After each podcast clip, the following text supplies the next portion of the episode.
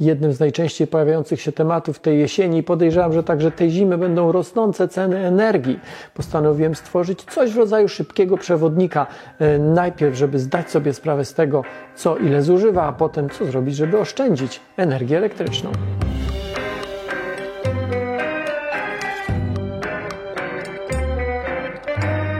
Porównując ceny energii elektrycznej w tym roku z tymi sprzed roku, wzrosły one około 25%. Na początku tego roku cena kilowatogodziny wynosiła około 55 groszy. W połowie tego roku to już było około złotówki, a w sierpniu mm, cena prądu z dostawą na rok przyszły 2023 wynosiła złoty i 60 groszy, a więc w porównaniu z początkiem tego roku to był wzrost ponad trzykrotny. Niedawno Sejm przyjął ustawę zamrażającą ceny prądu na rok 2023. Za prąd będzie można płacić według obecnej stawki do momentu osiągnięcia konkretnych limitów wynoszących 2000 kWh, 2600 kWh oraz 3000 kWh. Wyższe limity dotyczą dużych rodzin, rolników albo gospodarstw, gospodarstw zamieszkiwanych przez osoby z niepełnosprawnościami. Dla standardowego gospodarstwa limit ten wynosi, jak wspomniałem, 2000 kWh. Ile to tak właściwie jest w przeliczeniu na konkretne urządzenia? Czy wiemy, ile prądu zużywają poszczególne urządzenia domowe? Pod koniec tego wideo zamieszczę tabelkę, takie zestawienie kosztów korzystania z konkretnych urządzeń elektrycznych. Zerknijcie tam, żeby zobaczyć, ile płacimy za prąd, który zużywa pralka, lodówka, żelazko i inne sprzęty domowe. Zdecydowanie najdroższym elektrycznym urządzeniem codziennego użytku, jakie możemy mieć w domu, jest kuchenka indukcyjna. Korzystanie z niej może nas, nas kosztować nawet około 1000 zł rocznie. Nieco taniej wychodzi użytkowanie piekarnika elektrycznego, choć i tutaj musimy się liczyć z wydatkami na poziomie od 300 do 500 zł rocznie. Lodówka, czajnik elektryczny, zmywarka, komputer stacjonarny czy odkurzacz, no jeszcze pralka, to roczny koszt od 200 do 500 zł, a poniżej 200 zł rocznie kosztuje nas laptop, telewizor, kuchenka mikrofalowa czy żelazko. Roczny koszt ładowania telefonu komórkowego powinien zamknąć się w około 10 zł.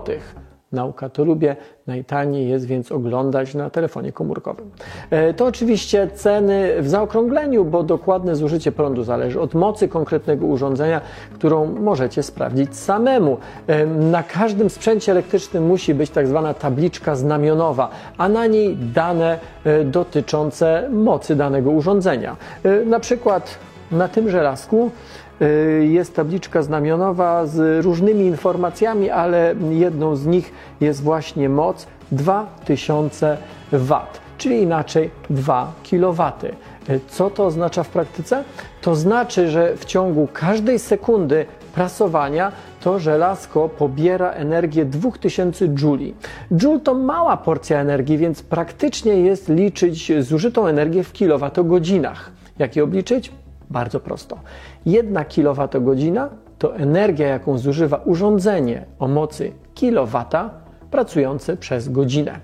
To żelazko ma moc 2 kW, więc gdy pracuję godzinę, muszę zapłacić mm, za zużycie 2 kWh energii elektrycznej, czyli według mojej taryfy niecałe 2 zł. Gdybym chciał rządowy limit wydać w całości na prasowanie, mógłbym prasować non-stop przez 1000 godzin, a więc o ile dobrze liczę, to jest prawie 6 tygodni. Jak więc policzyć e, standardowe zużycie energii przez sprzęty domowe? No nie trzeba stać ze stoperem i kalkulatorem. Są na to odpowiednie przeliczniki. I tak w skali rocznej standardowo pracująca płyta indukcyjna zużywa 1200 kWh czyli ponad połowy limitu rocznego zapisanego w ustawie.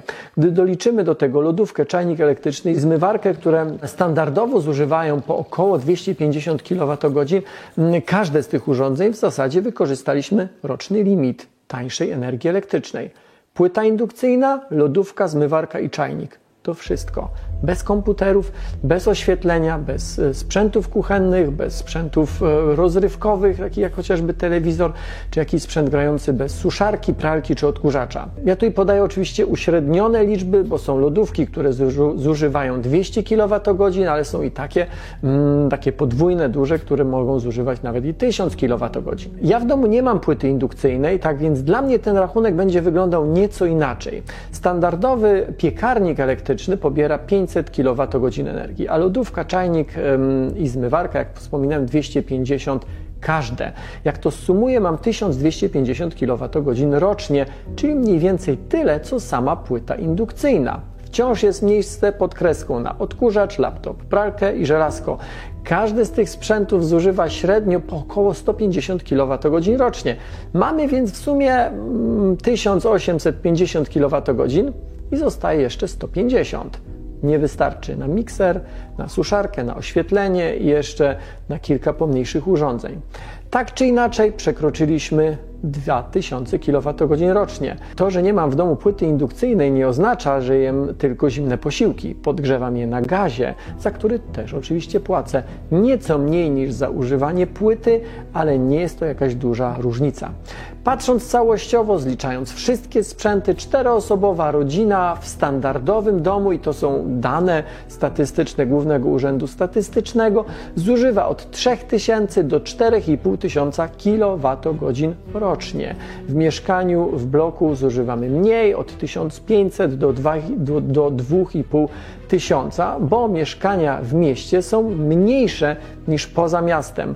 E, dużo tutaj zależy od liczby osób w gospodarstwie domowym. Jakkolwiek by liczyć, zmieszczenie się w limicie jest możliwe, ale tylko i wyłącznie w małym mieszkaniu i wtedy, gdy się jest singlem, ewentualnie gdy mieszka się w dwójkę. Gdy mówimy o rodzinie czteroosobowej, zmieszczenie się pod limitem jest dużą, dużą sztuką. Najprostsza odpowiedź to wymienić urządzenia na bardziej energooszczędne. Przykład z lodówką. E, różnica pomiędzy zużyciem energii przez lodówki różnych klas energetycznych, lodówki tej samej wielkości, może być nawet dwu czy nawet trzykrotna. Wymiana sprzętów, choć w dłuższej perspektywie może się opłacać, jest jednak droga. Więc co jeszcze możemy zrobić, żeby ograniczyć zużycie prądu bez takich dużych inwestycji? Na pewno nie zaoszczędzimy e, przez wyłączanie trybu trybu czuwania albo wyjmowanie ładowarek z gniazdka po naładowaniu telefonu. Na tym, yy, dobra, zaoszczędzimy, ale to będzie tak mało, że prawie nic. Ale możemy zaoszczędzić na wiele różnych innych sposobów. Na przykład uruchamiając zmywarkę tylko wtedy, gdy jest w całości napełniona. Podobnie z pralką, której nie powinniśmy w ogóle włączać, gdy nie jest pełna.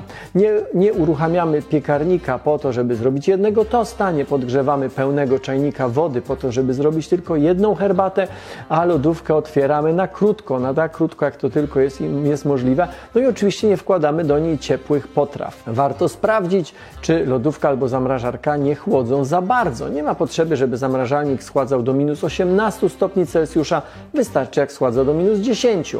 A jeżeli używacie kuchenki indukcyjnej, mm, e, która według wszystkich szacunków jest najbardziej energochłonnym sprzętem w domu, koniecznie przykrywajcie garnki pokrywką. Zresztą to dotyczy oczywiście nie tylko kuchenek, takich e, indukcyjnych, ale też gazowych. Pokrywki oszczędzają całkiem sporo, bo około 30 czy do 30% energii zużywanej na podgrzewanie i gotowanie. Podgrzewamy tyle, ile następnie zjemy. Nie ma potrzeby odgrzewać e, czy podgrzewać całego garnka zupy, skoro chcemy nalać tylko na jeden talerz dla jednej osoby. Nie namawiam nikogo do chodzenia spać z kurami. Sam bardzo chętnie pracuję w nocy, ale maksymalne wykorzystanie światła dziennego jest również jedną z metod na oszczędzanie prądu. Żarówki, szczególnie energooszczędne, nie zużywają dużo prądu, ale za to bardzo często pracują przez wiele godzin w ciągu doby, w przeciwieństwie do innych sprzętów, takich jak chociażby piekarnik czy pralka, które pracują godzina, może dwie, mm, a później przez jakiś czas w ogóle. Żarówki codziennie świecą przez kilka godzin i to nie jedna. W standardowym domu koszt energii elektrycznej potrzebnej do oświetlenia w skali rocznej to od kilkudziesięciu do nawet kilkuset kilowatogodzin. W skrajnym przypadku samo oświetlenie może zjeść połowę limitu na tańszy prąd. Gaszenie światła przy wychodzeniu z pokoju ma sens i ma przełożenie na rachunki, tak samo jak wymiana żarówek na energooszczędne. W zwykłej żarówce, takiej żarowej, duża mm, większość energii, zamienia, mm, energii prądu zamienia się w ciepło, a nie w światło. Oszczędności daje także planowanie. Na przykład zamiast rozmrażać w kuchence mikrofalowej produkty żywnościowe przed zrobieniem e, obiadu, czy tuż przed zrobieniem obiadu. Można je wyciągnąć z zamrażarki poprzedniego dnia wieczorem, e, położyć na talerzyku, żeby nie kapało i wstawić je do lodówki. Do kolejnego dnia się rozmrożą, mm, a bez pobierania energii, a w pewnym sensie nawet dodatkowo oszczędzając energię przez niewielkie schłodzenie wnętrza lodówki. Można też zrezygnować z prasowania niektórych ubrań albo suszenia ich w elektrycznej suszarce. Zamiast tego można wywiesić mokre ubrania na suszarce takiej no, takiej standardowej, żeby nie powiedzieć analogowej. W końcu można zainstalować inteligentne gniazdka, urządzenia monitorujące pobór prądu czy czasowe wyłączniki. To wszystko da oszczędności, może nawet zredukować pobór e, prądu o połowę, o ile będzie się wiązało z wymianą najbardziej energochłonnych sprzętów.